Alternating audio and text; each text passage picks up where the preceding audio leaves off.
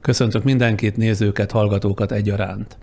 A mai podcast bevezetőjében egy nagyon szomorú hírt osztok meg önökkel. Néhány napja, 69 éves korában meghalt egy barátom, kollégám, Szente László, rádióriporter szerkesztő, akivel valaha együtt kezdtük ezt a szakmát, 20 évesen, sok-sok éjszakán át együtt vágtuk a rádióban, egymás melletti helységekben, heti riportjainkat, műsorainkat. Ekkor barátkoztunk össze, örökre. Szente Laci, kivéve a szórakoztató műfajban tett néhány éves kirándulásomat, az elmúlt 40 évben mindvégig mellettem volt, együtt dolgoztunk, miközben saját jogon is fényes rádiós karriert csinált, számtalan nagyszerű riport és kitűnő rádióműsor kötődött a nevéhez. Nekem sem volt műsorom, amelybe ne avattam volna be, és ne sietett volna, gyakran kérés nélkül is, szakmai segítségemre. Ezt a podcastot is tavaly év elején vele szoros együttműködésben találtuk ki, majd készítettük elő tartalmilag, később ötleteivel segített, közreműködött a témák megtalálásában és végig gondolásában. Valamennyiünk közül a legjobb riporter ő volt. Olyan, akinek mindig minden kérdés a felvétel vagy az élőadás közben is az eszébe jutott. Néha meg is gyanúsítottam vele, hogy talán nem is ember, hanem egy tökéletesen működő gép. Én személyesen is nagyon sokat köszönhetek, és köszöntem is gyakran neki. Folyamatos figyelme és iránymutatásai nélkül biztosan nem jutok karrieremnek a feléig sem. Mivel nagyon szerény természet volt, talán a kelleténél kevesebben tudták róla, hogy nagyszerű ember és kivételes képességű szakember volt. Rangos Katival, kollégámmal el is határoztuk, a következő hetekben létrehozunk egy díjat, amit Szente születésnapján minden évben január 28-án átadunk egy tehetséges riporternek, újságírónak, akit a teljesítménye igazol, de természetéből adódóan képtelen a sikerhez manapság elengedhetetlen önmenedzselésre. Ezért a kollégák ajánlhatnak majd Szentedíjra érdemes riportereket, újságírókat ezzel is megőrizve Szent Elaci emlékét. Nem könnyű folytatni, de jöjjön akkor a mára szánt téma. A cseh korona vagy az lengyel zlotinak az árfolyama az évelejéhez képest 1,2%-kal romlott, a forint árfolyama több mint 10%-kal. De hogyha az elmúlt 15 évet nézzük, a cseh korona árfolyama az majdnem stabil az elmúlt 15 évben, a zloty árfolyama kb. 10-15 százalékot esett 15 év horizontján, a forint árfolyama 50 százalékot esett. 15 év alatt? Igen, igen. Amikor a Orbán kormány átvette a stafétabotot Bajnai Gordon kormányától, 267 forint volt a forint árfolyama, most délután, amikor idejöttem, 400 forint 50 fillér volt, ez egy egyszerű számítás, ez 50 százalék aki manapság vásárol, akár boltban, akár piacon, vagy gyógyszertárban, és ugye mindannyian ilyenek vagyunk, szinte napról napra bődületes áremelkedéseket kénytelenek vagyunk tapasztalni. Aki megteheti, hogy külföldre megy nyaralni, annak számolnia kell a már-már mérhetetlen forintromlással. Aki lakik valahol, akár saját házában vagy lakásában, akár bérleményben, egyre nehezebben tudja kifizetni az elszabadult költségeket. Miközben az idei áprilisi választások előtt sokan kaptak a kormánytól összességében rengeteg pénzt, több mint ezer milliárd forintot, ami persze egyénekre lebontva már nem is volt olyan sok, de nem hiszem, hogy lenne olyan ember, akinek így három hónap a választások után egy fillérje is maradt volna a választások előtti pénzesőből, mert mindet elvitte a nálunk bizony már két számjegyű infláció. Nagyjából ugyanez a helyzet az elmúlt évben bizonyos ágazatokban tapasztalható volt béremelkedésekkel is. Ha az ember a közgazdászok előrejelzését olvassa vagy hallgatja, ők azt mondják, gazdasági visszaesés van, és bár abban nincs megegyezés köztük, hogy mekkora is lesz ez a gazdasági visszaesés, mi nem tudjuk pontosan, hogy mit jelent ez ránk, fogyasztókra nézve, az úgynevezett gazdasági visszaesés. Miközben itt van a sok honfitársunk által áldottnak tartott rezsicsökkentés kérdése is. Itt van az egyes termékekre legújabban kivetett árstop, amely látszólag szintén a fogyasztóknak kedvez, vagy ugyancsak itt van a gazdaság egyes szektorai csújtó különadó, amely az állampolgárt látszólag nem érinti, de minden közgazdás szerint némi áttétellel ezt is mi fogyasztók fizetjük meg. És akkor még nem szóltam az oroszok által folytatott brutális háborúról, vagy a várva várt Európai Uniós pénzek körüli bizonytalanságról, amelyeknek a pénztárcánkra gyakorolt következményei bizony nehezen kiszámíthatók. Csupa-csupa olyan probléma, amelyekben tisztábban kellene látnunk ahhoz, hogy az életünket tervezni tudjuk, és hogy a rossz folyamatok miatt ne arra haragudjunk, akit az életünk megrontójaként megnevez nekünk a kormány, azaz ne hagyjuk megtéveszteni magunkat, mert egy felnőtt, magára valamit is adó embernek igenis értenie kell, legalább alapszinten, hogy mi történik vele és körülötte. A jelenlegi gazdasági és pénzügyi helyzet értelmezéséhez Surányi György közgazdászt, egyetemi tanárt, a Magyar Nemzeti Bank egykori elnökét hívtam meg. És megpróbálok vele úgy beszélgetni, hogy én is értsem, amit közgazdász szakemberként mond, mert ha én értem, bízom benne, hogy önök is érteni fogják.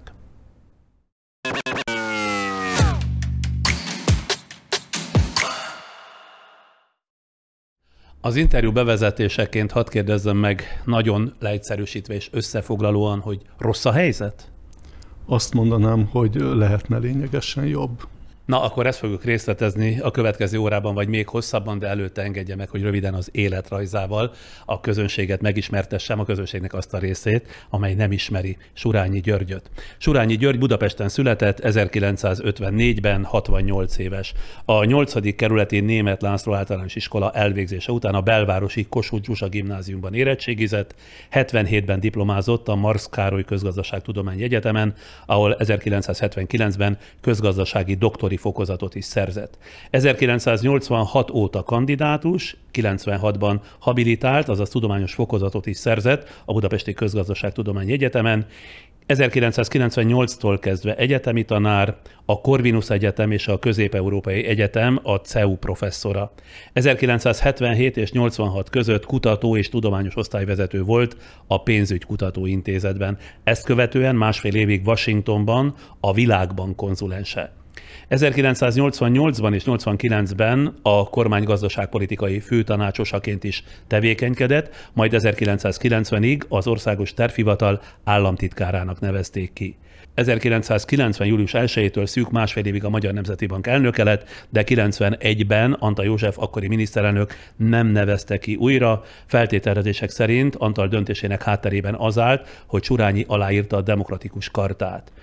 Ugyan nem csatlakozott Surányi György a demokratikus kartához, de ekkor közel került a Fideszhez, 92-93-ban részt vett a Fidesz gazdasági programjának kialakításában, ez így volt. Igen. Hon Gyula miniszterelnöksége alatt aztán 1995. március 1-től hat évre ismét Surányi György lett a Magyar Nemzeti Bank elnöke. 2001 márciusától, ahogy lejárt a jegybank elnöki mandátuma, rövidesen az olasz Intesa San Paolo bankcsoport közép-kelet-európai vezetője lett, ennek keretei között négy régiós bankot is elnökölt.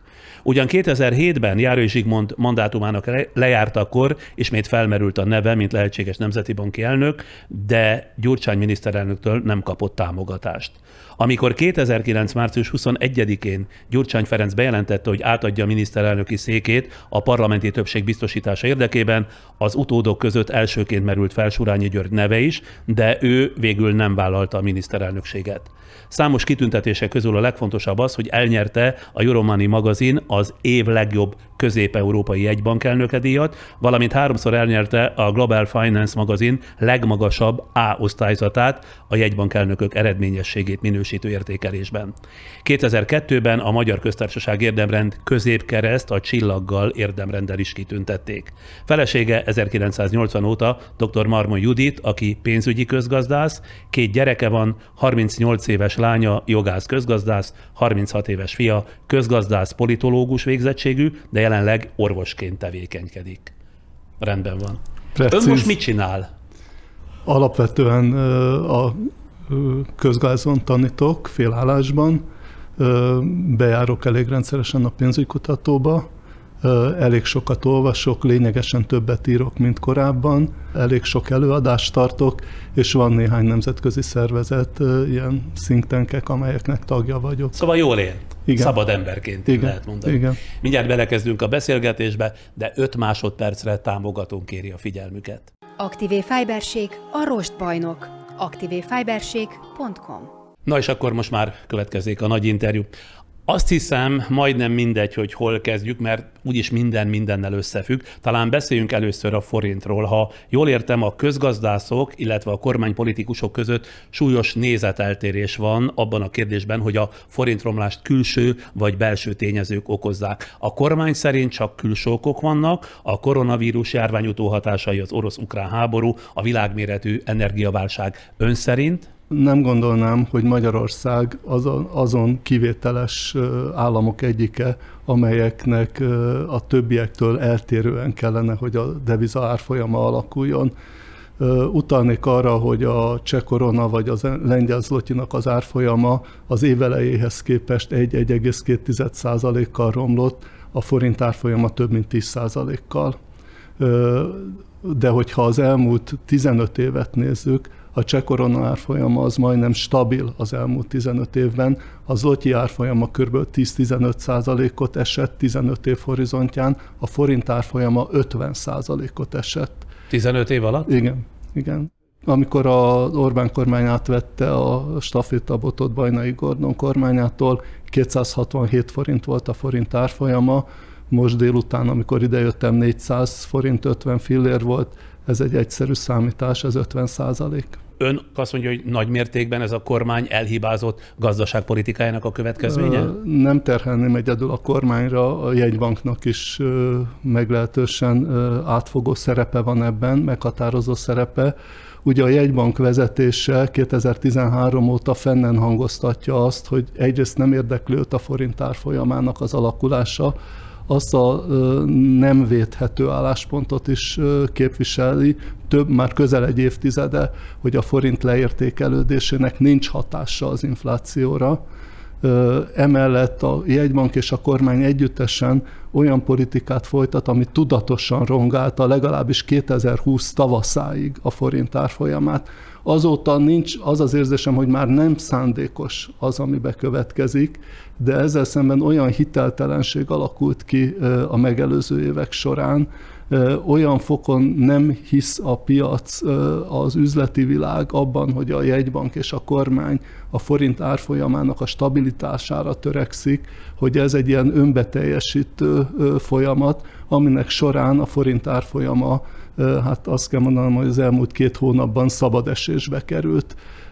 És még azt sem mondhatjuk, amit fennen hangoztatnak, hogy az az ukrán-orosz háborúnak a következménye.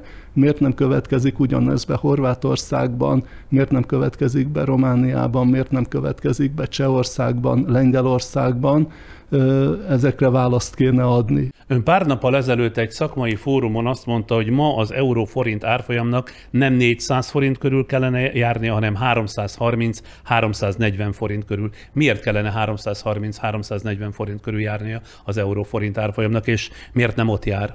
Ha egy hiteles és valóban elkötelezetten antiinflációs politikát folytatna, elsősorban a jegybank, másodszorban a kormány, akkor a forint árfolyamának sokkal erősebbnek kellene lennie. Mondok egy példát, amiből elég könnyen lehet érteni. 2020-ig, amíg végig pozitív volt az ország finanszí- külső finanszírozási képessége, és évente 3-4-5 milliárd eurónyi támogatást kaptunk az Európai Uniótól, ezt nem a piacon adta el a kormány, hanem a Magyar Nemzeti Banknál váltott a forintra.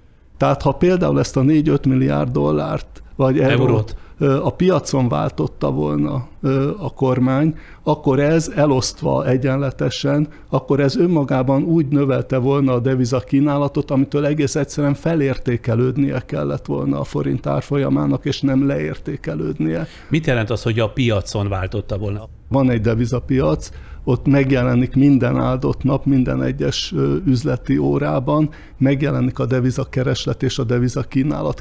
Nos, erről a piacról hiányzott tudatosan 4-5 milliárd euró, ami miatt szintén le tudott értékelődni a forint árfolyama. És miért gondolta úgy a kormány, hogy nem a piacon értékesíti, hanem a Nemzeti Banknál tartja, vagy ott váltja be? Az a téves felfogás vezette őket, hogy minél gyengébb a forint, az annál jobbat tesz a gazdaságnak, serkenti a gazdaság növekedését, erősíti az exportot, fékezi az importot. És ez nincs így? Ez, ez ez egy leegyszerűsítés. Ugye emlékszünk arra, hogy 2001-2-ben ugyanez, a, nem ugyanez, de Orbán Viktor vezette Fidesz kormány arról beszélt, hogy az erős forint erős gazdaságot képvisel.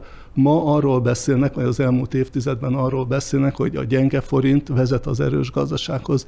Most az igazság az az, hogy mind a két változat, az erős forint erős gazdaság, gyenge forint erős gazdaság ugyanoda vezet. Gyenge forint és gyenge gazdaság lesz a vége. Tehát a gazdaságban nem lehet szélsőségesen voluntarista módon se felértékelni, se leértékelni. Pontosabban lehet, de mindegyiknek nagyon komoly negatív gazdasági következményei vannak. Török Zoltán a Raiffeisen vezető elemzőinek számítása szerint, ami a forint euróval szembeni leértékelődésének okairól szól, a jelenlegi 400 körüli euró árfolyamból 10 forintot magyaráz szerinte a háború, 10 forintot a kormánynak az Európai Unióval fennálló jogállamisági vitája, 20 forintot pedig a magyar sérülékenység és a gazdaságpolitika minőségével kapcsolatos probléma halmaz. Azt hiszem, hogy egy kicsit bonyolultabb ez a képlet amit... Hosszú számítás után jött ez ki, igen, csak a igen, végét én mondtam. is olvastam, én is olvastam, és szóval nem légből kapott egyértelműen, amit Török Zoltán ír. Vegyük például megint, akik a leginkább Magyarország szempontjából a referenciapontot jelenthetik, Csehországot és Lengyelországot. Csehországban és Lengyelországban is ma magasabb az infláció, mint Magyarországon. Csehország és Lengyelország is kamatemelés útjára lépett hónapokkal ezelőtt. Mind a két országban egy másfél százalékkal alacsonyabb az irányadó kamat, mint nálunk. Ennek ellenére a cseh és a lengyel deviza nem, vagy észrevehetetlenül veszített árfolyamából az elmúlt két hónapban, míg a magyar valuta 8%-ot vesztett az elmúlt két hónapban csak. Mit csinál jobban a cseh, a szlovák, a lengyel, a horvát kormány, hogy csak a régióról beszéljünk? Az ő fizetőeszközük miért nem romlik olyan látványosan? Egyik sem mondta azt, hogy az árfolyam számára nem érdekes.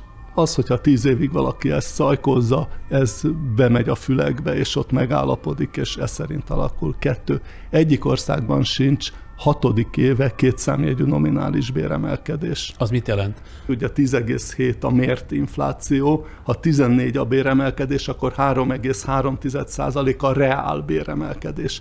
Na de 3,3% reál béremelkedés úgy is bekövetkezhetne, hogy mondjuk 6% az infláció, mert ne legyünk naívak, az inflációnak a fele körülbelül valóban kívülről jön, tehát az nem belföldön előállított tévegéseknek a következménye, de ha 6% lenne az infláció és 9,3 a béremelkedés, akkor is 3,3 a, a reálbér, amit ténylegesen el tudunk költeni, ami ténylegesen javítja a mindennapokat. Tehát ilyet nem csinálnak ezekben az országokban. Sokkal fegyelmezettebb volt végig a, a költségvetési politikájuk, mint a miénk. Ezeknek az országoknak? Ezeknek az országoknak. A horvátoknál egyenesen kvázi rögzített a deviza árfolyama most már 20 éve, tehát nem mondja azt, mint a napokban a gazdaságfejlesztési miniszter, hogy amikor 400 volt az árfolyam, ott van jó helyen az árfolyam, ahol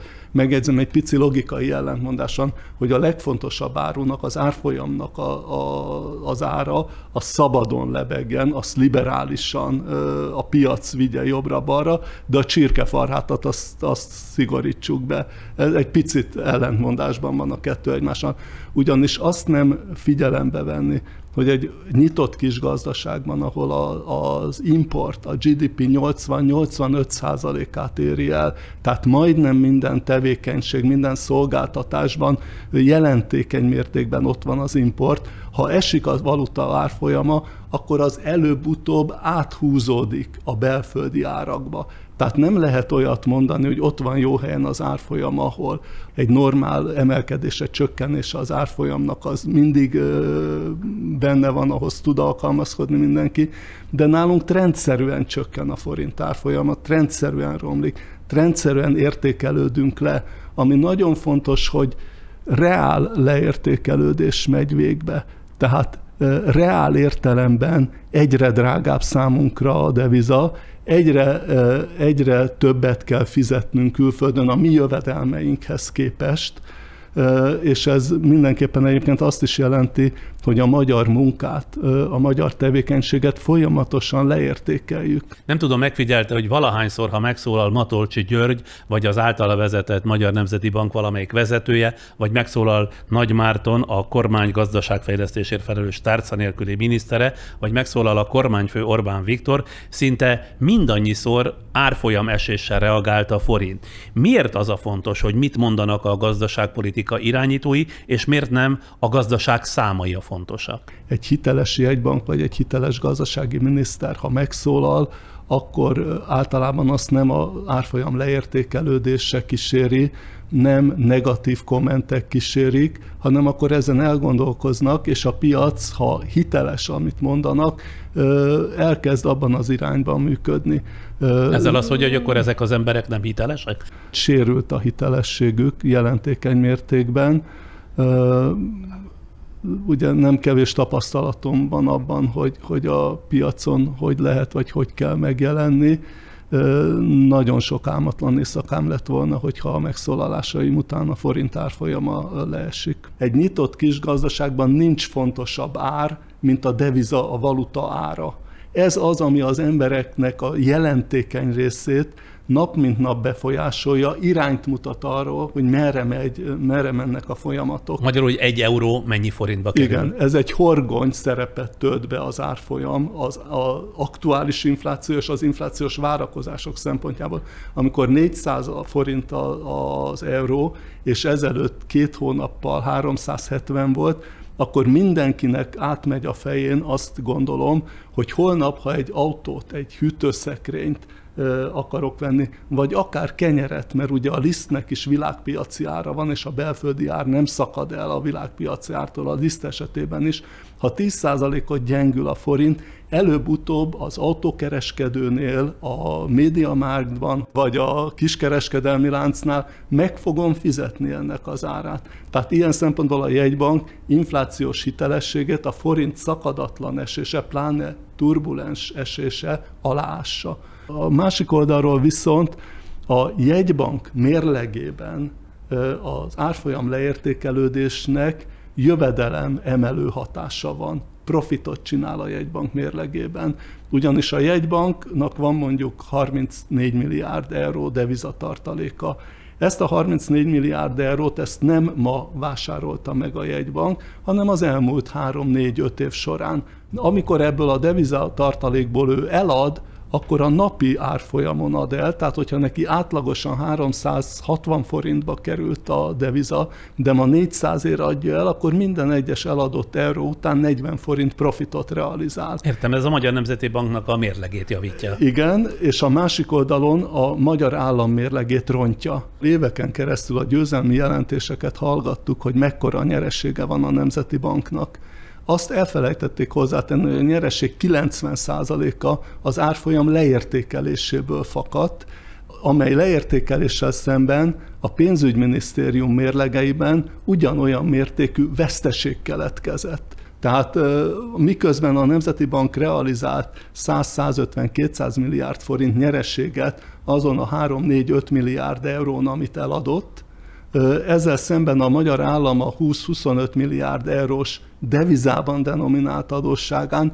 elszenvedett 10%-nyi veszteséget. És ilyenkor mit csinál ezzel a 100-150 milliárdos nyereséggel a Nemzeti Bank? Átadja a magyar államnak felhasználásra? Ö, először azt csinálta, hogy létrehozta az alapítványait, ami egy skandalum. Nagyon fontos volt ez, igen. Ami egy skandalum. A pénzt egyértelműen át kellett volna utalni a magyar államnak. Az elmúlt két évben évente 150-200 milliárdnak megfelelő nyerességet átutalt a költségvetésbe. Ezt is úgy kommentálták, hogy milyen nagyszerű dolog, amit csinál, de könyörgöm, azt elveszítette a magyar állam. Tehát a másik, le, oldalon. a másik oldalon. Tehát legjobb esetben ö, egy nullszaldós játékot láttunk.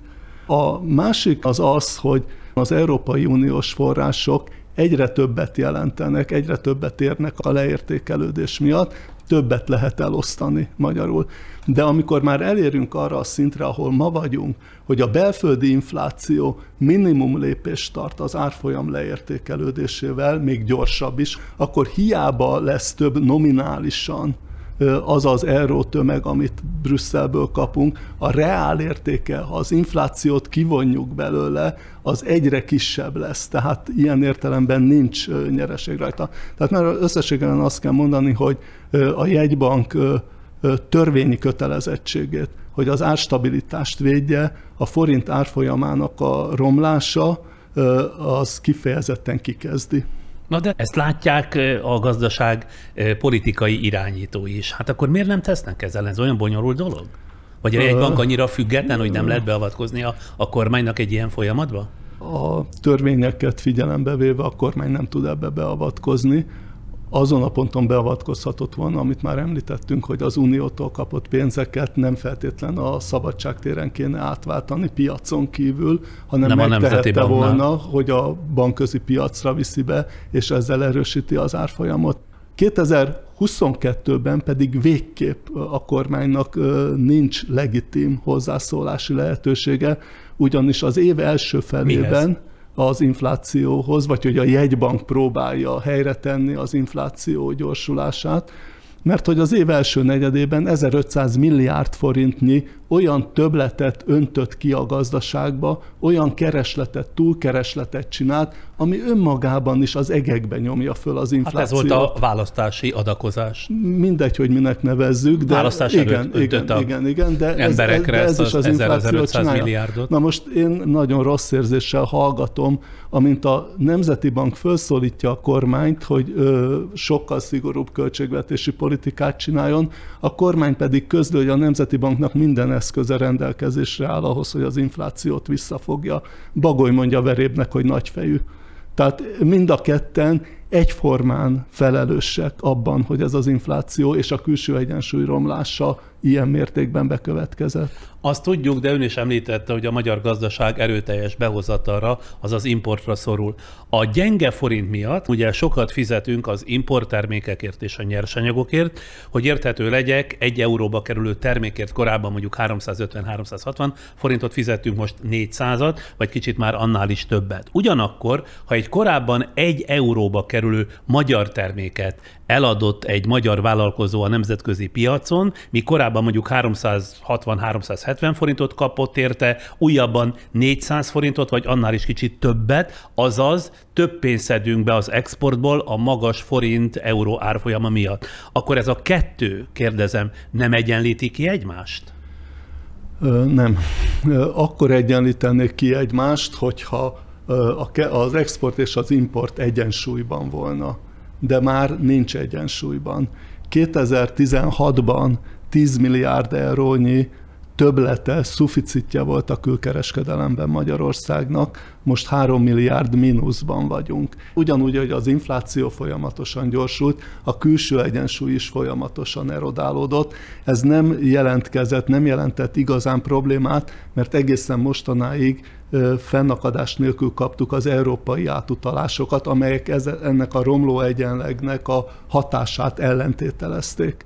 A mi pénztárcánkra, a mi napi fogyasztásunkra hogyan hat ez az orbitális forintgyengülés? Akkor is, ha nem utazunk külföldre, nem vásárolunk mondjuk külföldi online üzletekben. Minden terméknek az ára nő. Kezdjük a benzinnel. A benzinnél mindenki boldog, hogy 480 forinttal a vásárolhatunk de a szabadpiaci ára ugye 800 körül van. Abban az esetben, hogyha az árfolyam normális szinten volna, akkor nagyjából ez a 800 forintos benzin még mindig nagyon magas lenne, de nem 800, hanem 650, 660, 670 körül volna. Már ha forint erősebb forint, lenne. Ha forint erősebb lenne.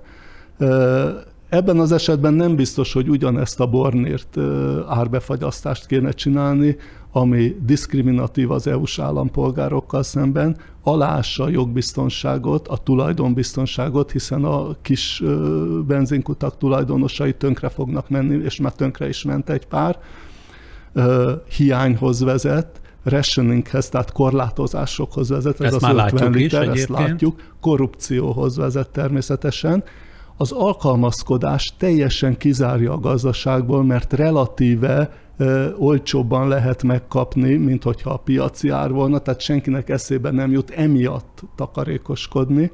Úgyhogy minden szempontból rossz jelzéseket ad a gazdaságnak. Ez nem azt jelenti, hogy ne kellene támogatni mondjuk a családok felét, kétharmadát, de nem az árak befagyasztásával, hanem azzal, hogy normál piaci ára van, akkor még nagyobb lenne az olajkereskedő cégeknek a profitja, ez a windfall profit, amit el lehet vonni tőlük, és ebből lehetne küldeni egy csekket a családoknak havonta 15... A rászorulóknak. A rász, hát igen, a fele kétharmadának azt hiszem, hogy lehetne küldeni. Nos, tehát, tehát ezen is látni. Akkor az élelmiszereken nagyon látni. Magyarországon a harmadik legnagyobb az élelmiszer áremelkedés egész Európában, holott mi nagyjából azért nettó önellátók vagyunk élelmiszerből. Ennek az az oka, hogy a, a gabona árak is a napraforgótól a, és a, a gabonáig mindennek világpiaci ára van. A világpiaci árak a belföldi árat is meghatározzák, de a világpiaci árak dollárban jegyzettek, és a dollár forint árfolyamán keresztül válnak belföldön ár meghatározóvá. Ugyanígy a műtrágya ára, ami földgáz alapú, annak következtében, hogy ilyen hogy egyrészt megugrott a világpiaci ár, tehát senki ne értse félre, hogy itt ha nem lenne ilyen gyenge a forint, nem lenne áremelkedés lenne, de nem 19, 18,6 százalék lenne.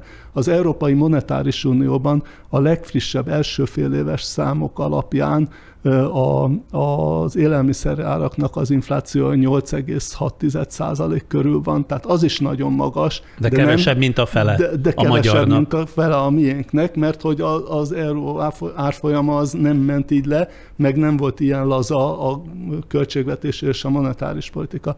Az autóárak 20-25 százalékkal emelkedtek, csak azért, mert az árfolyam így nem csak a fele ott is a megnövekedett környezetvédelmi előírásoknak köszönhető, de a másik fele az a, az, az árfolyam hatás. A magyar infláció hol tart most?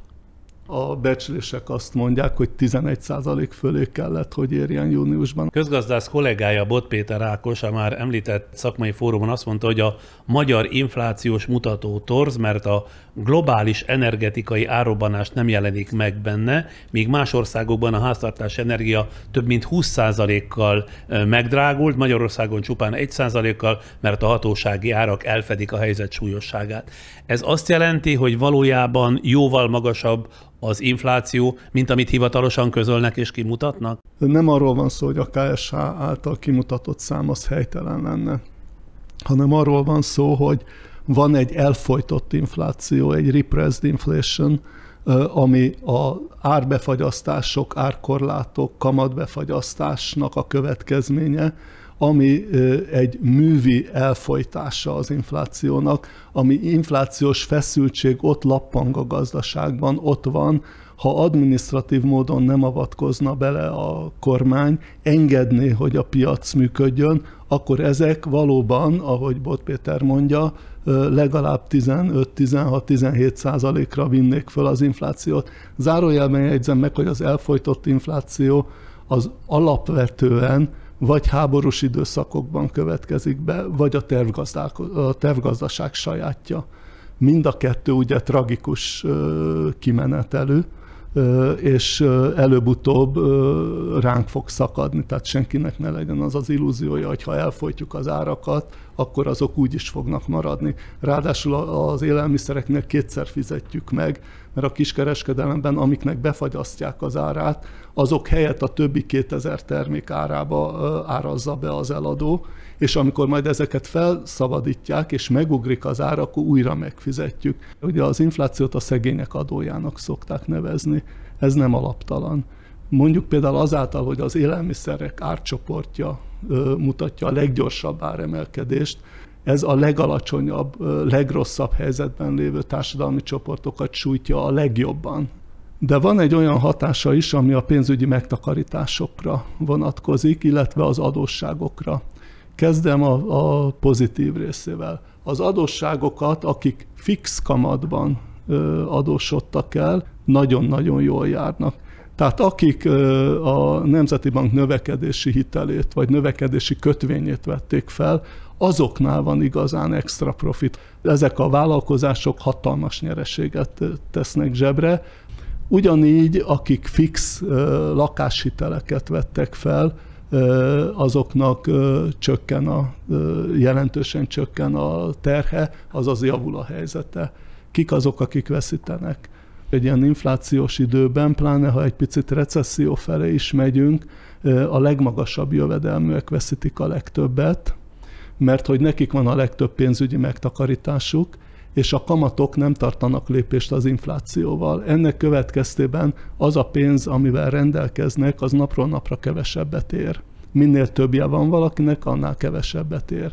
Tehát azt mondanám, hogy például ma Magyarországon a bankrendszerben nagyjából nagyságrende 11 ezer milliárd forintnyi nem lekötött, látra szóló betét van. Erre nulla kamatot fizetnek jellemzően a bankok, Emellett közel 7000 milliárd forint készpénz van az emberek zsebében. Ez összesen 18 ezer milliárd. Ezen egy év alatt nagyjából 2000 milliárd forintot veszítenek ezek a pénztulajdonosok, azért az rettentő sok pénz, az a GDP 3 a Ennek a 18 ezer milliárdnak egy jelentős része a felső ötödnél koncentrálódik, de az alsó négy-ötödnél, hogyha van egy picike megtakarítása mondjuk egy kis nyugdíjasnak, van pár tízezer forint, esetleg százezer forintnyi megtakarítása, azt ő is elveszíti. Tehát az neki sokkal fájdalmasabb, mint akinek sok milliója van. Nem csak magyar infláció van természetesen, hanem a világgazdaság is küzdik inflációval. Miért? Az első tényező az, hogy a pandémia alatt jelentős részben megszakadtak a szállítási láncok rengeteg szűk keresztmetszet alakult ki, lezárták a kínai kikötőket, sok kikötőt a világban, nem jutottak hozzá a megfelelő alkatrészekhez időben, és ez olyan termelés visszaesést és költségnövekedést eredményezett, ami inflációhoz vezet. Ugyanígy a szállítási költségek ebben az időszakban nagyon megemelkedtek, kiderült, hogy hiány van tenger szállításban, konténerekben, a konténerek ára 3-4-5-szörösére emelkedett, ami nyilván az importárakban megjelenik. Ugyancsak a pandémiához kapcsolódik az, hogy a pandémiát, a lezárásokat követően, amikor hirtelen megugrott a termelés és a kereslet, akkor ehhez nem, tudtak, nem tudott alkalmazkodni a világgazdaság azonnal, és ez a túlkereslet is az inflációt fűtötte. Mindeközben kiderült, hogy a bővülő világgazdaság energiaigényét még nem vagyunk az orosz háborúnál, a bővülő világgazdaság energiaigényét nem tudja kielégíteni az a termelési kapacitás, amivel rendelkezik a világ. Ennek következtében szemben a szokásos helyzettel, amikor hullámzik az energia ár, nagy valószínűséggel nem fog tudni visszamenni az energia ára 2020 előtti mértékre, mert egész egyszerűen nincs elég kínálat, nincs elég potenciálisan igénybe vehető forrás a földgáz és a kőolaj mennyiségének a növelésére, kínálatának növelésére.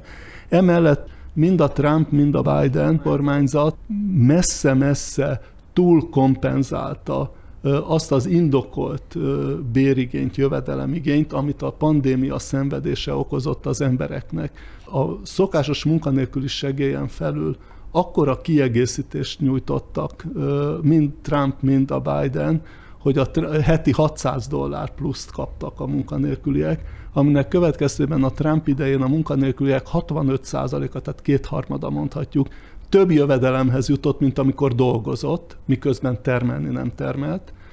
A Biden idején ott kicsit lejjebb vitték ezt a számot, 450 dollárra, ezért ott csak 40-45 százalék kapott többet, mint amikor dolgozott. Emellett, ami elvben helyes volt, hogy úgynevezett helikopterpénzt adtak, tehát fejkvóta alapján kaptak 2000 dollárt az amerikai állampolgárok, feltéve, hogy az évi keresete nem érte el a 70 ezer dollárt. Ennek az lett a következménye, hogy 2500 milliárd dollár többlet pénzügyi megtakarítás jött létre az amerikai háztartások zsebében, ami az amerikai GDP 10%-a, ami elköltésre vár. Ez viszont szintén inflációt csinál, tehát keresleti oldalról is jelentős az infláció. Mindezek hatásán túl következett az orosz-ukrán háború, ami, ami nagyon jelentékeny lökést adott az energiahordozóknál, az élelmiszereknél egyaránt. De Orbán Viktor most azt súlykolja a legújabban, hogy a NATO csúcsról hazaérkezve, vagy a NATO csúcsról közvetít, hogy ha lesz béke, nem lesz infláció. Akkor ez szintiszta politika csak, mert természetesen ezek nem így függnek össze, ugye?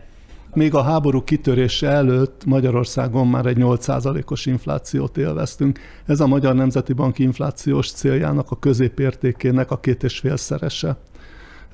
Ehhez nem kellett semmi háború.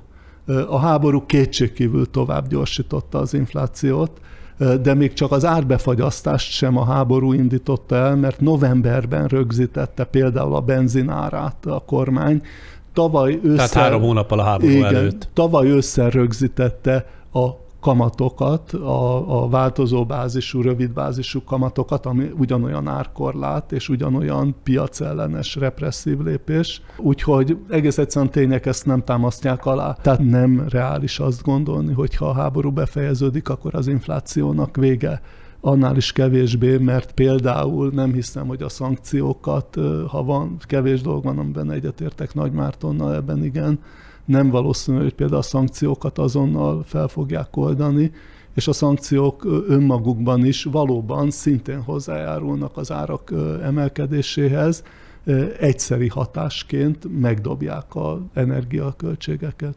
A Telex című online újság egyik írása szerint bizonyos szereplők sokat nyertek az infláción, idézem a Telex cikkét, ők pedig elsősorban a Magyarországon működő, exportra gyártó külföldi cégek, amelyek jellemzően a kormányzat stratégiai partnerei és az újraiparosítás támogató gazdaságpolitika gerincének számító vállalatok. Nekik olcsóbb lesz így a külföldi piacokhoz képest, a magyar munkaerő és úgy általában a gyártási kiadásaik is csökkennek.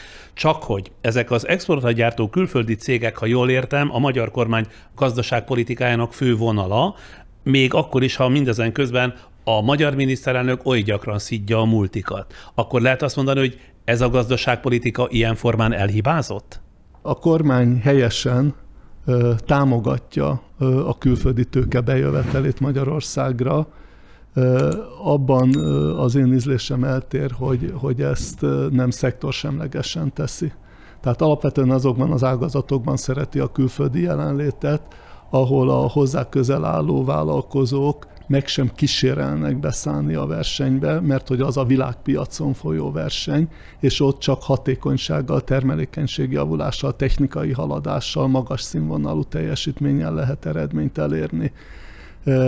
De ezt a területet valóban támogatja a kormány, ízlésem szerint esetenként talán még túl bőkezően is, gondolok a 9%-os társasági adóra, ami még istenes, a probléma az, hogy ezt a 9%-ot sem fizetik ezek a külföldi vállalkozások, mert annyi adókedvezményt kapnak még ehhez képest is. De ezek nagy mértékben hozzájárulnak Magyarország felemelkedéséhez, gazdasági versenyképességének, nemzetközi versenyképességének a javulásához, a munkakultúra a fejlesztéséhez, stb.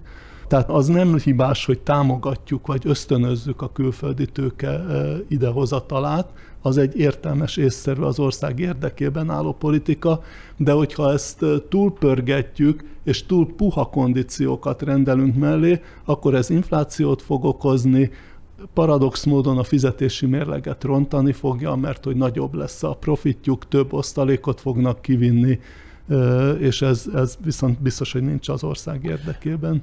E tárgykörben hadd tegyek föl egy látszólag mellékérdést. Most hol tartanak a kormányzati támogatások egy-egy ide csábított külföldi beruházás esetén? Egy munkahely teremtésért, azt hiszem így lenne lefordítani, egy munkahely teremtésért mennyit ad a magyar kormány egy multinak?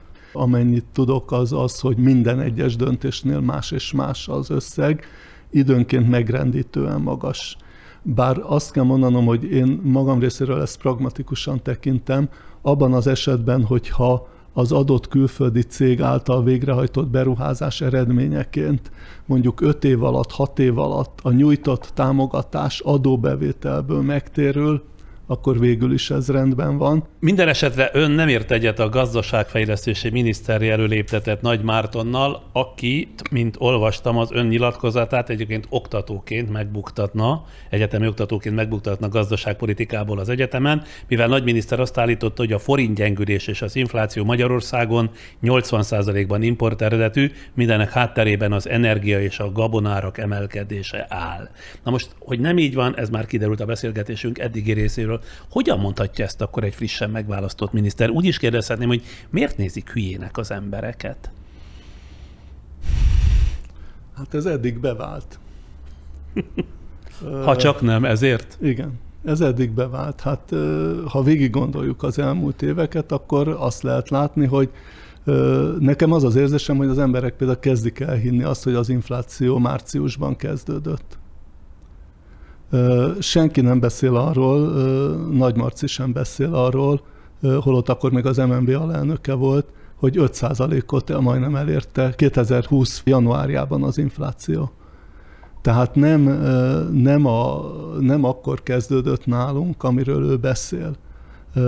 És nagyon szívesen megnézném, azokat, mert azt soha nem hozzák nyilvánosságra, azokat a modellszámításokat, amelyekben kimutatják ezt a bizonyos 80%-ot. Úgy gondolom, hogy ide tartozik az a kérdés is, hogy az Európai Unió 27 tagállamok közül a magyar kormány egyedüliként megvétózta az Európai Unió tervét a globális minimál adóról, amelyet mellesleg két hónappal korábban még támogatott. Először is mit jelent és miért lett fontos Európának a globális minimáladó?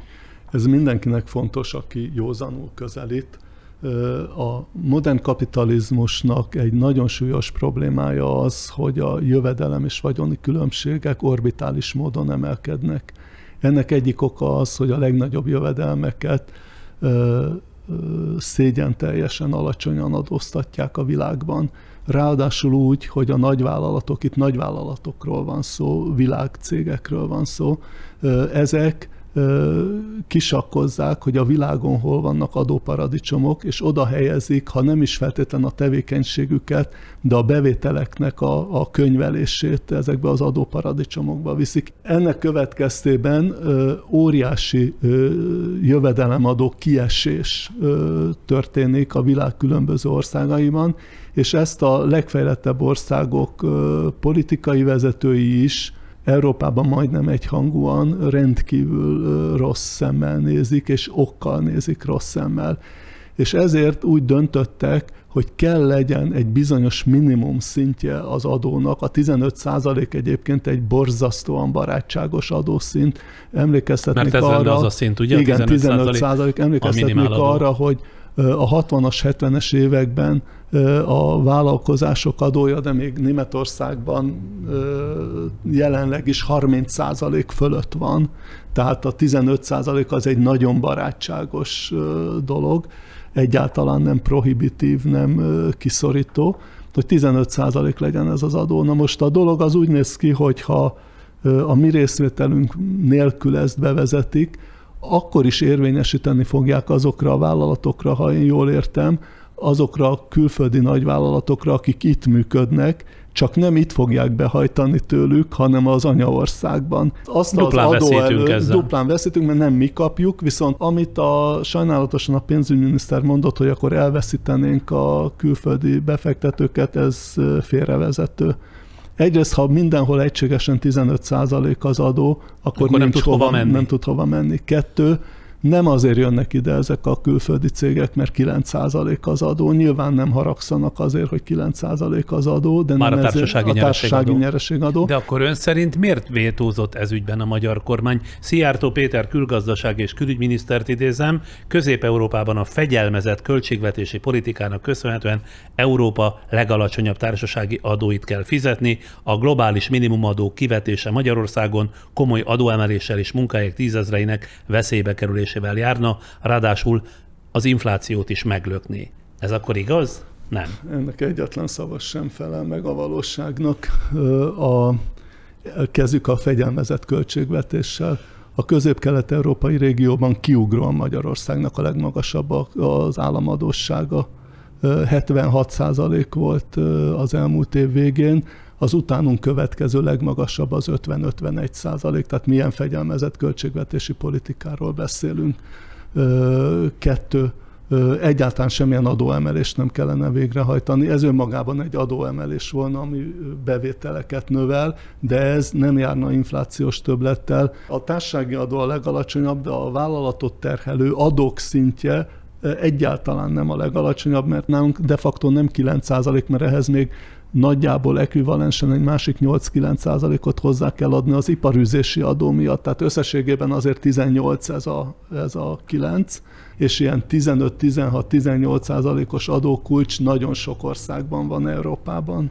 Azt jól olvastam, meg kérdezem, hogy az évek óta alacsony 9%-os vállalati nyereségadó miatt kieső állami adóbevételt is mi állampolgárok fizetjük meg, például a mindannyiunk fogyasztására kivetett 27%-os általános forgalmi adóval, ami Európában ugyancsak párját ritkítóan magas. Na, ez az a pont, amiben én a kormány gazdaságpolitikai döntésével egyetértek. Na, hát legalább egy pontot találtunk ilyet. Igen, nem sok van, de, de ez ilyen. Azt hiszem, hogy az egy helyes adófilozófiai megközelítés is, hogy az adóknak lehetőleg nagyobb hányadát fogyasztás arányosan, és ne jövedelem arányosan szedje be a kormány. Ez azért, én azért tartom ezt helyesnek, mert paradox módon a szociális hatása ennek jobb, mint hogyha a jövedelemadókat növeljük, Hozzátéve, a jövedelemadóknál például az egykulcsos adóval mélységesen nem értek egyet, és soha nem értettem vele egyet. Miért mondom azt, hogy, hogy a szociális hatása jobb? Azért, mert minél többet fogyaszt valaki, minél magasabb az áfa, annál több adót fizet. És hogyha elkezdenénk csökkenteni az áfát, annak több következménye lenne. Látni egyébként, amikor a szelektív áfa csökkentés van, a legjobb példa egyébként a lakás, amit a gazdaságtörténetben tanítani fognak, hogy ezt nem szabad. Ugye kétszer vitték le 27-ről 5%-ra a lakásáfát, és ennek hatására megduplázódtak a lakásárak. Miért duplázódtak meg a lakásárak? Két okból, azért, mert amikor levitték az áfát, akkor esze ágában nem jutott egyetlen vállalkozónak sem áthárítani ezt az átcsökkenést. Átadni a vevőnek. Átadni a vevőnek. Viszont amikor újra megemelte, akkor megemelte 22-vel, és amikor újra lecsökkentette, megint eszébe nem jutott átadni az árat. De mondjuk a turizmus vendéglátásnál nézzük az áfát, Tapasztalta bárki, hogy az áfa csökkentése után egy fillérrel csökkent volna az éttermi ár? Nem, persze, hogy nem. Persze, hogy nem. Tehát induljunk ki abból, hogy az áfa csökkentés csak arra, hogy a költségvetés egyensúlyát hazavágja. Lecsökkentem az áfát, semmit, vagy nagyon keveset, nagyon késleltetve, nagyon rövid ideig engednek át a, a vásárlónak.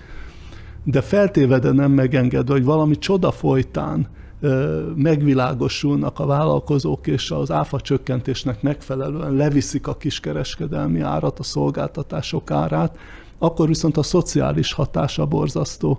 Mert abban az esetben mindig ezt szoktam mondani, hogy valaki 100 kg bélszint fogyaszt egy évben, szemben azzal, aki az elhíresült csirkefarhátat fogyaszt, és nem 100 kilót, hanem 12 kilót, akinél lecsökken a bélszínára 22 kal az 200-szor több támogatást fog kapni, 200-szor több jövedelme marad, mint aki szerencsétlen csak a csirkefarhátat tudja megvásárolni.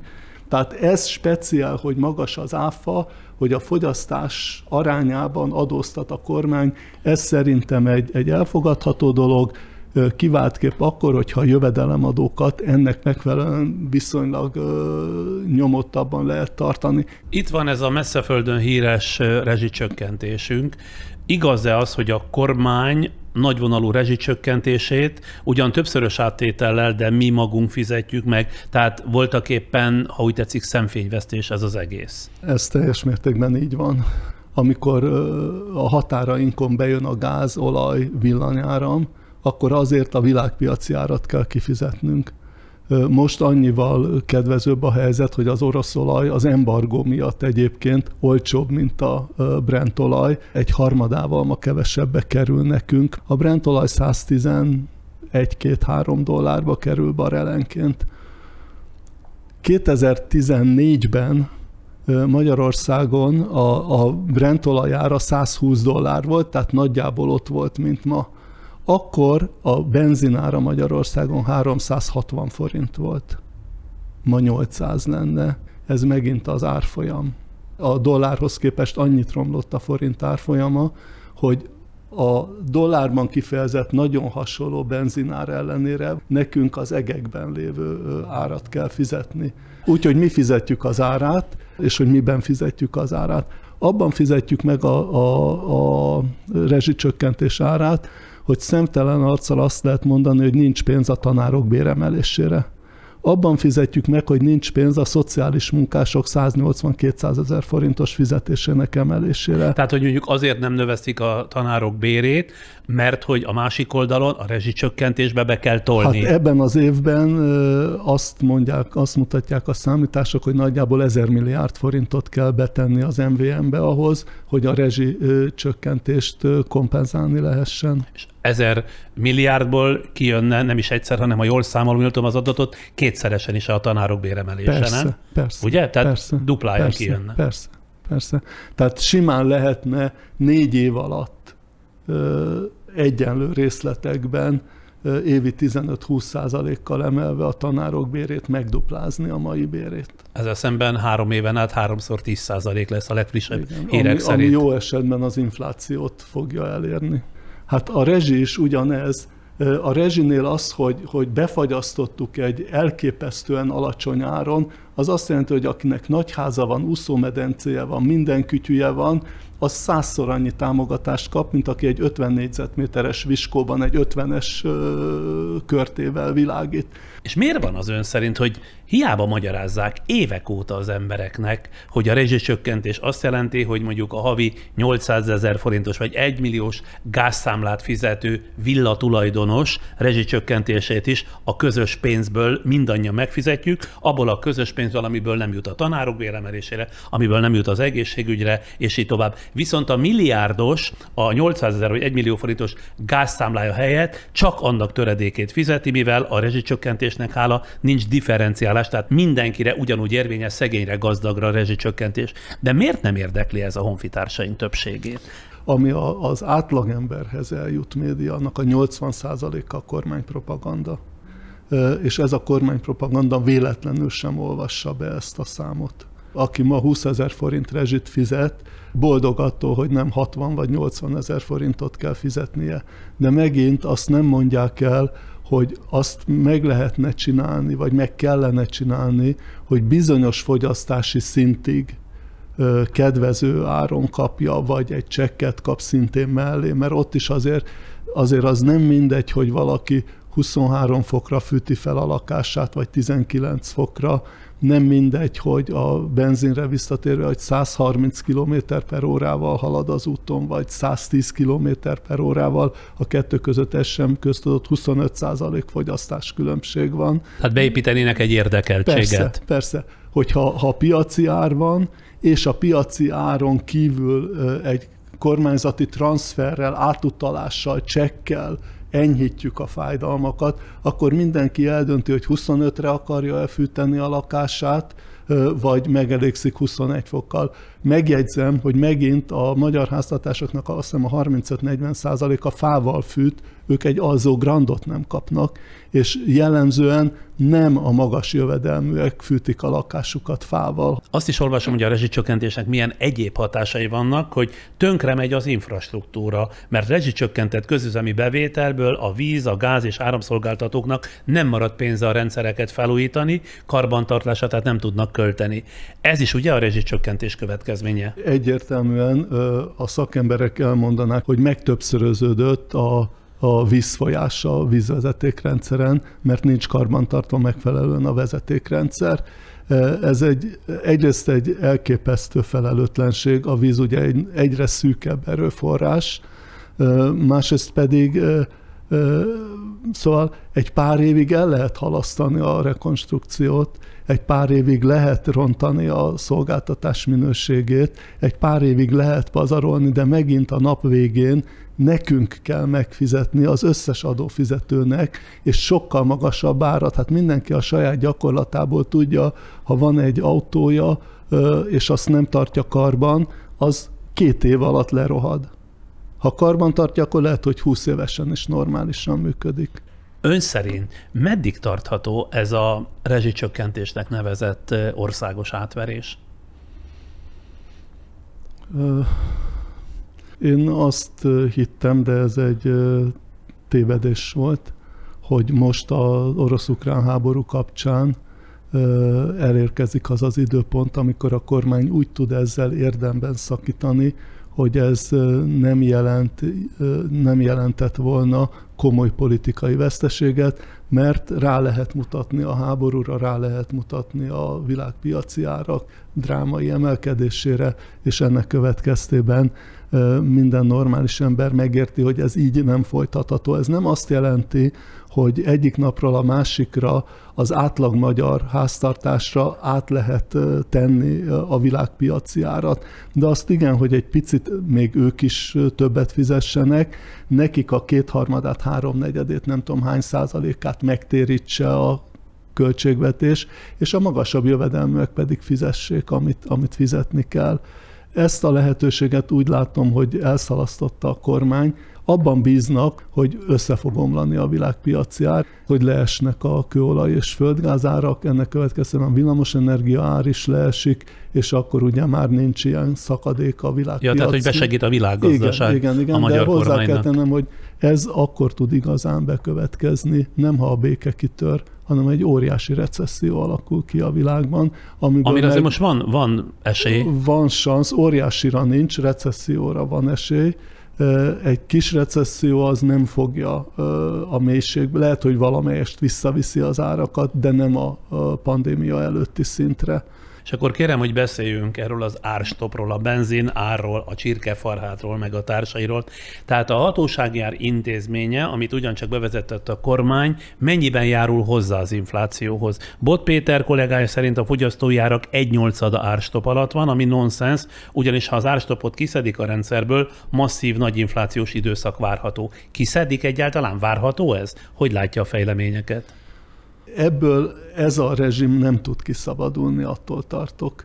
Ugyanis mit fog mondani, hogy eddig jó volt az árbefagyasztás, most meg nem jó? Eddig nem akartuk ráereszteni a magyar emberre, most rá akarjuk ereszteni a magyar emberre. Mi történt?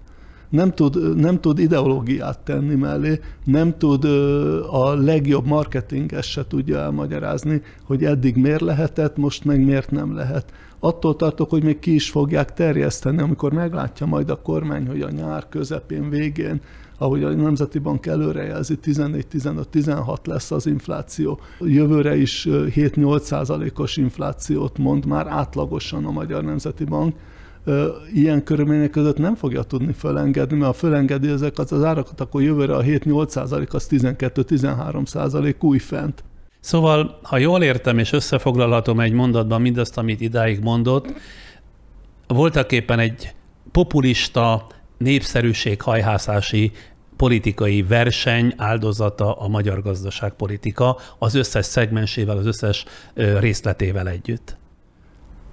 Többé-kevésbé.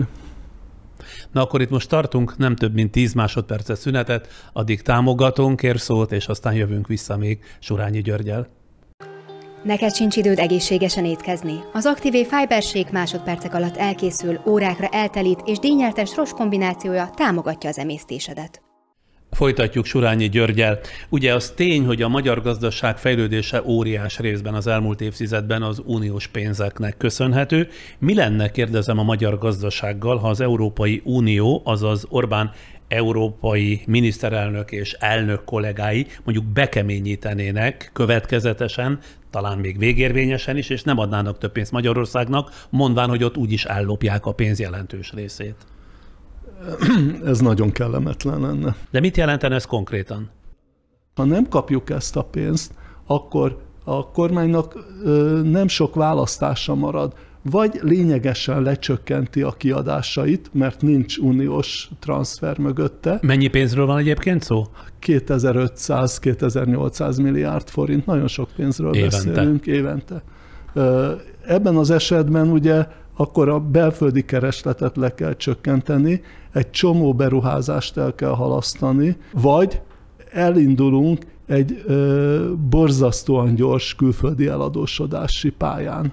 És ön szerint előbb-utóbb megjön ez az uniós pénz? Néhány napja ugyanis Navracsics Tibor területfejlesztési miniszterek a magyar kormány megbizotjaként próbálja megdolgozni az uniós döntéshozókat, hogy megkapjuk ezt a visszatartott sok ezer milliárdot. Szóval ő azt állította, hogy Magyarország 2022 második felében megköti a partnerségi megállapodást az unióval, így megnyílik a lehetőség az uniós források kifizetésére. De én ezt nem értettem, hogy hol vannak a magyar kormány részéről a követelt korrupcióellenes intézkedések, a pénzek szabályos felhasználását garantáló garantáló lépések, amiket az Európai Unió feltételül szabott a pénzek átutalásához. Mindannyiunk érdeke, hogy ezekhez a pénzekhez hozzájussunk, de ugyanakkor nem gondolom azt, hogy azok a vétók, amelyek sorozatban, amelyeket sorozatban a magyar kormány bejelentett az elmúlt időszakban, azok a empátiáját fokoznák a nyugati kormányoknak. A következő kérdésemmel nem is mint közgazdász célzom meg, hanem mint értelmiségit, hogy ön azt elképzelhetőnek tartja, hogy Orbán több szálon az Európai Unióból való kilépést készíti elő? Például Kövér László és társai minapi javaslata többek közt az Európai Parlament feloszlatásáról már erről szólhat? Hát ugye nem látok bele a fejekbe, csak azt tudom mondani, hogy milyen hiszem vagy bízok abban, hogy ez fel sem merül a fejükben ez Magyarország számára tragikus lenne. Miért? Szerintem a legkisebb probléma az, hogy nem kapnánk pénzt. Nyilván ez kellemetlen, kényelmesebb, hogyha jelentős támogatásban részesülünk, de Magyarország legalábbis az én nemzedékem úgy nőtt fel, hogy mindig is azt gondoltuk, hogy a nyugati világ, a nyugati értékrend részei vagyunk, vagy azok szeretnénk lenni, oda akarunk tartozni. De szerintük süllyed a nyugat szeretnék én olyan elsüllyedt állapotban lenni, vagy látni az országot, mint ahogy mondjuk tőlünk nézve Ausztria, Hollandia, Belgium, Németország, de még Olaszország is süllyed. Ezek komolytalan kifejezések, és különösen akkor, hogyha az emelkedő Oroszországot nézem, vagy az emberi jogokat maximálisan tiszteletben tartó kínai népköztársaságot, ahol, ahol Orwell állama kezd megvalósulni. Nem gondolom azt, hogy ezek az országok kellenek, hogy mintaként szolgáljanak Magyarország számára, de még Törökország sem, amelyik egyébként hosszú időn keresztül gazdaságilag az Erdogán alatt is sikeres volt, de a végén annyira elveszítette a józan eszét, hogy most már szépen mennek majd le a lejtőn. Nos, én nem szeretném, hogy Magyarország egy ilyen társaság felé orientálódjon. Nem tudom, hogy mi történt 2009-10 fordulóján, de Orbán Viktorról korábban elképzelni nem tudtam, hogy, hogy kelet felé keresi a mi felemelkedésünket, vagy keresné a felemelkedésünket. Bár Orbánra azért jellemző, hogy ha valami masszív ellenállásba ütközik, azért képes visszakozt fújni. Ez idő szerint a felmérések azt mutatják, hogy Magyarország jelentős, túlnyomó többsége Európa párti. Bár rendelkezésükre áll egy olyan sajtó, egy olyan konglomerátum, amely azért, ahogy láttuk a választások előtt is, rendesen meg tudja dolgozni az embereket. Ettől kell tartani, hogy esetleg a közvéleményt átfordítják ebbe az irányba? Ma már nem merem azt mondani, hogy ez ki van zárva, mert, mert olyan tapasztalatokat látni, ami, ami ennek ellentmond. Ha nekem valaki azt mondta volna tíz évvel ezelőtt, hogy Magyarországon Vladimir Putyin népszerűbb, mint Angela Merkel, akkor azt mondtam volna, hogy el kell vinni a bolondok házába, mert ez lehetetlen. Ha valaki azt mondta volna, hogy a magyar közvéleménynek egy harmada, 40 százaléka az ukránokat hibáztatja ezért a háborúért, azt mondtam volna, hogy lehetetlen. Úgyhogy attól tartok, hogy a modern tömegkommunikációnak olyan határtalanok a lehetőségei, amelyel át lehet mosni az emberek agyát nagyon sokféle irányban. Csak bízni merek abban, hogy, hogy a magyar társadalom többsége józan marad, és nem, nem az orosz útra kíván térni. Vissza egy kicsit a közgazdaságtanhoz. Szakértők azt állítják, két olyan kormány volt Európában, amely a saját energiaellátását teljesen kiszolgáltatta az orosz nyersanyagnak, a magyar és a német. Néhány hete ugye Németországban kihirdették a földgáz ellátási válsághelyzet második riasztási fokozatát az Oroszországból érkező szállítások jelentős csökkenése miatt. De Németország nem jár pávatáncot Ukrajna, Oroszország és az Európai Unió között. Ön szerint Magyarország Putyin hálájából kifolyólag kimarad majd Putyin Európa ellenes gázbosszújából? Az orosz elnök nem feltétlen szavatartásáról híres. Ha az érdekei úgy kívánják, akkor ezt gond nélkül megteszi, ha az ellenkezőjét kívánja, akkor, akkor Magyarországra jön a gáz. Viszonylag nehezen tudom elképzelni azt, hogyha leállítják a gázt, akkor Bulgárián keresztül vagy délről exkluzíve Magyarország kap, kapjon gázt Amúgy az sem teljesen igaz, hogy Magyarország teljesen kiszolgáltatta magát, mert mert ennél, tehát nem jó a helyzet, de ennél kevésbé rossz. Nem 80-85 százalékban az oroszoktól függünk e tekintetben? Jelen pillanatban igen, de a kiszolgáltatottságnak egy másik mércéje az, hogy van-e hozzáférésünk más gáz vagy olajforráshoz, és ebben a tekintetben az elmúlt években az Orbán kormány alatt is történt előrelépés, mert megnyíltak olyan vezetékek sok-sok ország irányában Magyarországról, amelyek alternatívát tudnak kínálni, és hát nem szabad elfelejteni, hogy az elmúlt időszakban elég komoly beruházás történt karbantartás címén az Adria olajvezetékbe is, ami egyenesen egyébként tengeri kijárást biztosít Magyarország számára. Megint váltva egyet a témakörön, első kérdés az az, hogy vannak-e ma megszorítások Magyarországon, mert ugye a megszorítás régóta szitok szó, Ilyen természetesen csak a gyurcsányérában volt, azt mondja a kormány, hogy megszorítások már pedig nincsenek. Kezdjük azzal, hogy 2010 után mennyi megszorítás volt Magyarországon. 30-nál is több adót emelt a kormány 2010 után. Az áfát emelte, az egyéni társadalombiztosítási hozzájárulást emelte, külön adókat emelt, chips adót emelt, vezetékes adót emelt, eltörölte a minimálbér adómentességét, ennek következtében ma többet adózik egy minimálbéres, mint 2010 előtt, tehát a magas jövedelmek nem, de a minimálbéres többet adózik. 2011 és 2014 között a közalkalmazottaknak a reálbére jelentékenyen csökkent, mert alig kaptak fizetésemelést, miközben az infláció 3-4-5-6 százalék volt évente.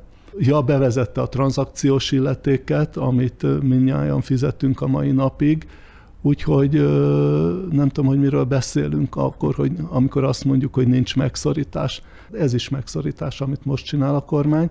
Arról lehet szó, hogy közvetlenül a lakosságra terheli, vagy közvetetten a lakosságra terheli. Ha életében adóelméletet olvastak a miniszterelnök tanácsadói, akkor tudják, hogy a nap végén minden adót a lakosság fizet. Bármilyen adót a lakosság fizet. Teljesen mindegy, hogy közvetlenül ráterhelem, vagy közvetve, egy közvetítőn keresztül.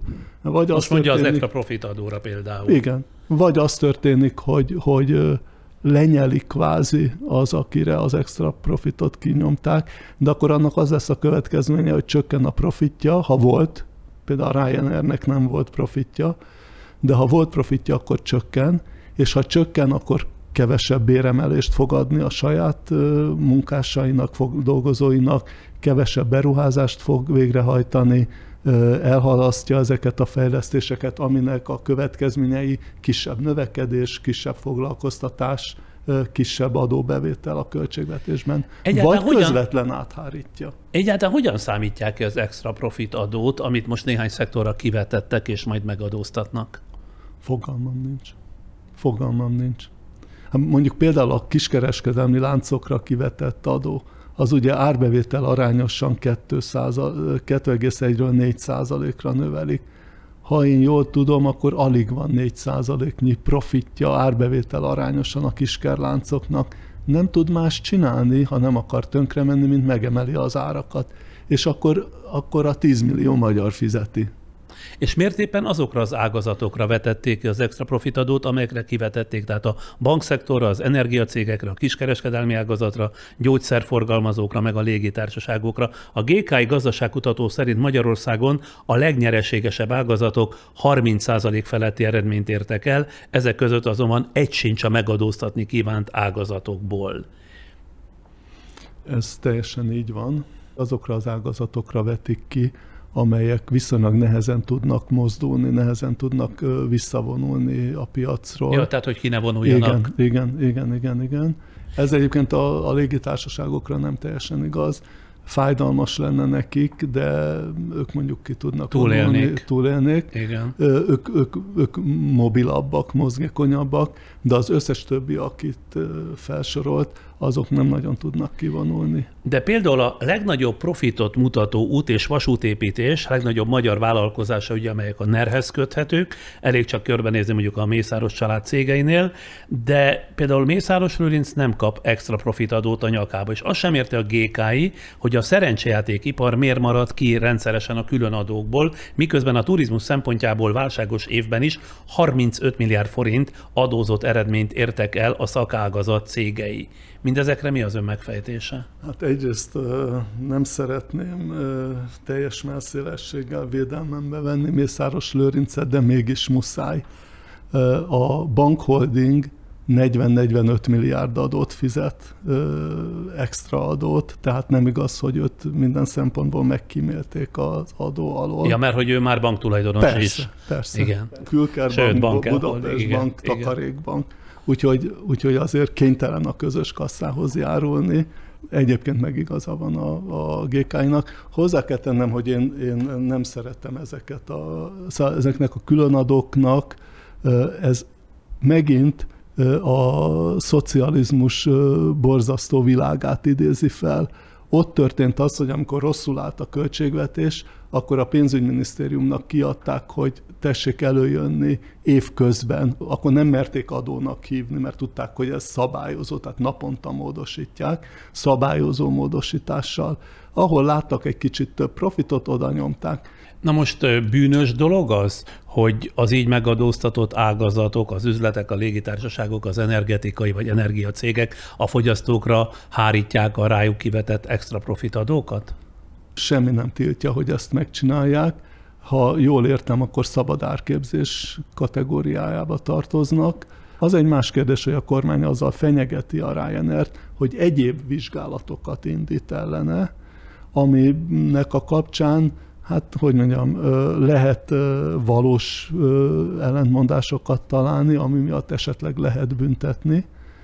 Mondjuk például, hogy ha ott hagyja az utasokat indokolatlanul, vagy hát nem fizet kártérítés, az egy más kérdés. De ugye ez is azért részben, hogy mondjam, szóval azért ezek nem fekete-fehér dolgok. És akkor a másik, amit mondanak, hogy akkor majd másik adót vágnak a nyakába, hogyha ezt áthárítja, azt is tovább fogja hárítani. De, hát, de az adó, meg kellene érteni, hogy az adó nem büntető eszköz. Az adónak egy funkciója van, hogy a költségvetés kiadásait fedezze. Magyarországban nagyon sokan úgy fogják fel, de lehet a többség az adót, mintha egy büntetés volna. Nem, az adót azért kell fizetni, hogy legyenek iskolák, hogy legyen funkcionáló egészségügy, legyen honvédelem, legyen szociális ellátás, legyen szociálpolitika, hogy a rászorulók, a leszakadók ne halljanak éhen. Tehát ezer és egy dolog miatt kell adott kultúrát lehessen támogatni, a sportot is értelmes keretek között.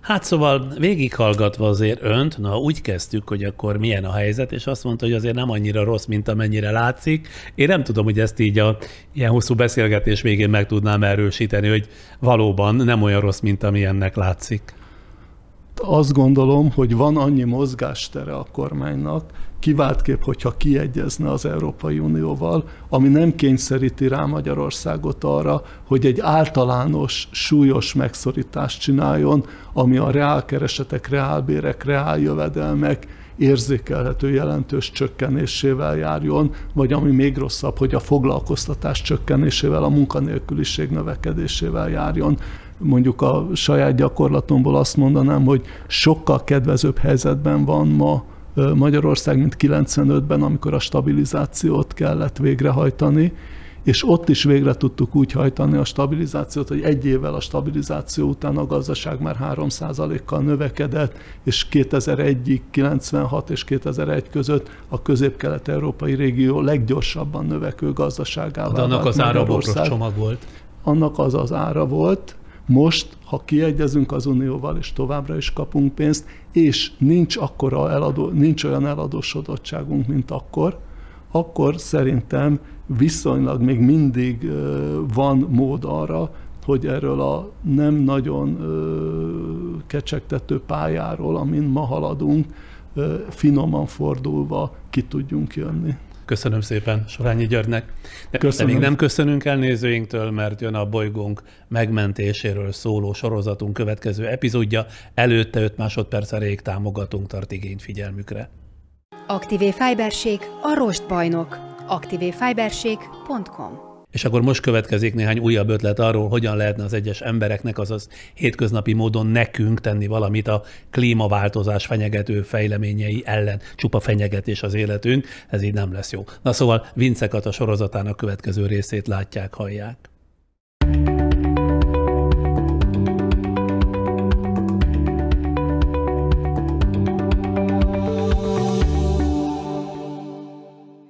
Kumpedina vagyok, környezetkutató és a Körforrás alapítója, illetve szakmai vezetője.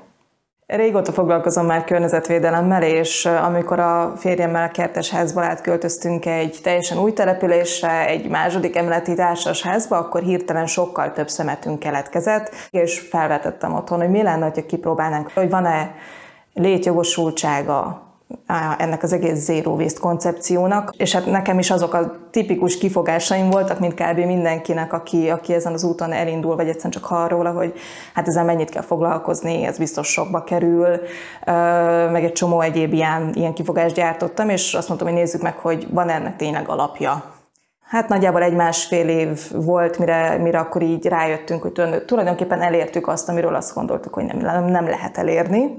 Bár kísérletként indul, de hát hogyha az életmód szinten megvalósítható, akkor, akkor miért ne csináljuk ezt így tovább. És mint mindenhol, kb. ahol erről beszéltem, mindig jutottunk ki, hogy tök jók ezek a témák, de hogy amúgy te mit csinálsz. Tehát valahogy mindenkit az érdeket, és te mit csinálsz, aki erről beszél, és ha azt nézzük, hogy honnan érdemes elindulni, akkor szerintem a hat erre érdemes tisztában lenni.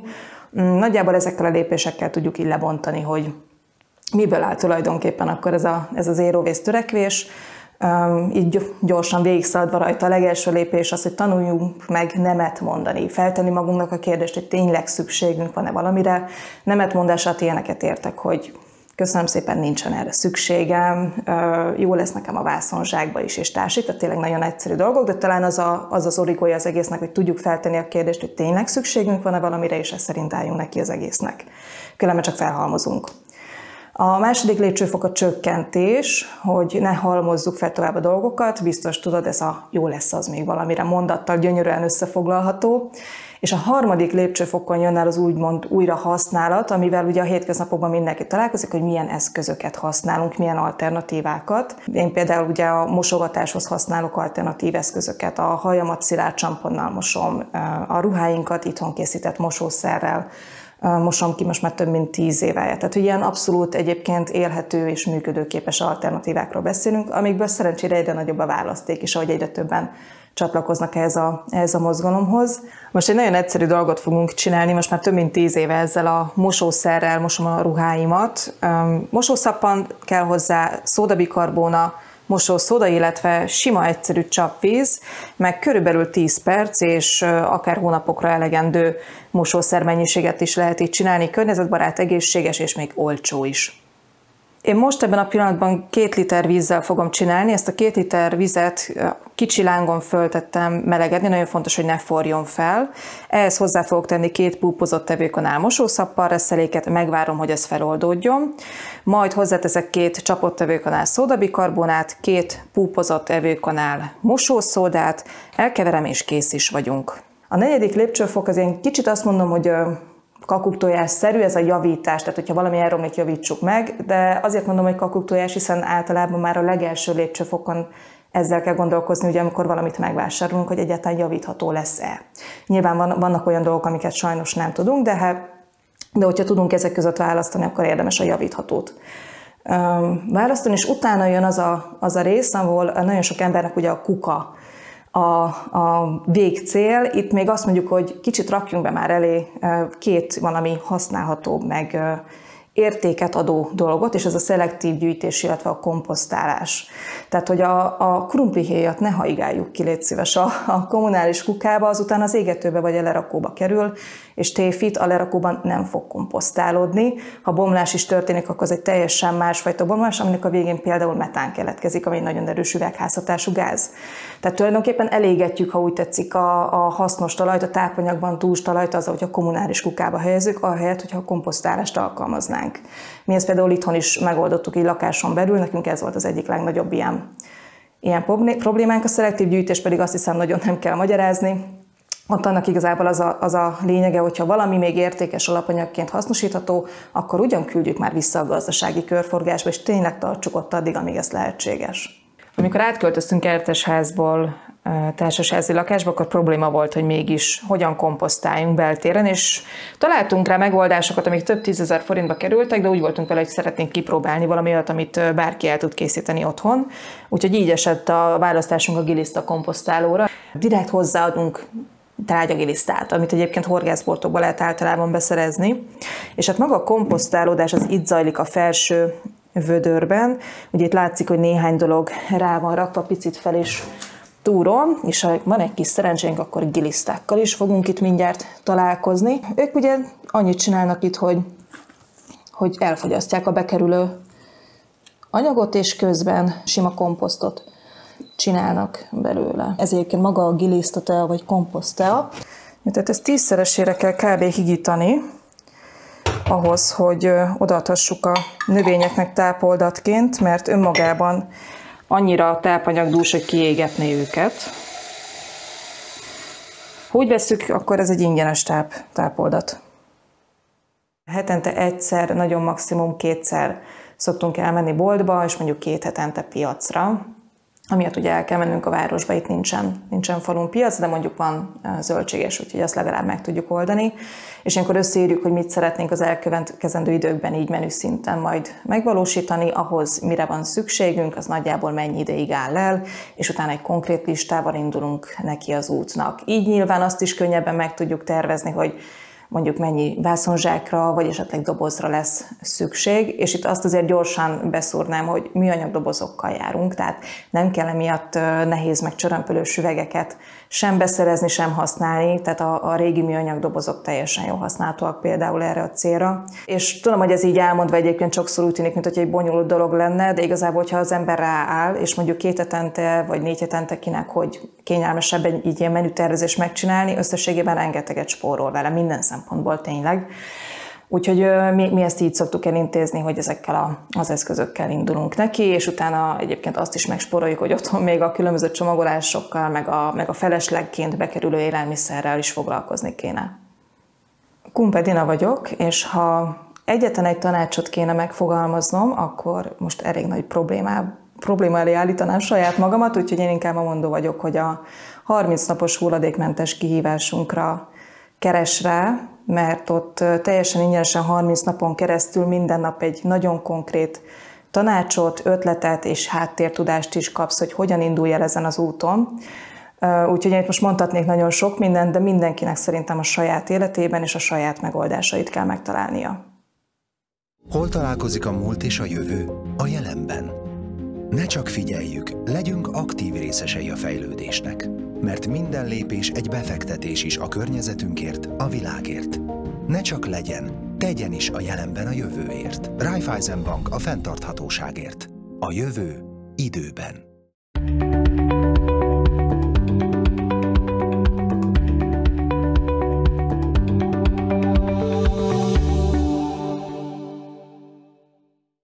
Ezzel a fontos üzenettel értünk mai dolgaink végére. Változatlanul bíztatom önöket arra, hogy iratkozzanak fel a YouTube-on, mi sem egyszerűbb ennél, de van mód feliratkozni a Facebookon is. Továbbá kérem, hogy lájkoljanak és osszák meg műsorainkat minél nagyobb számban.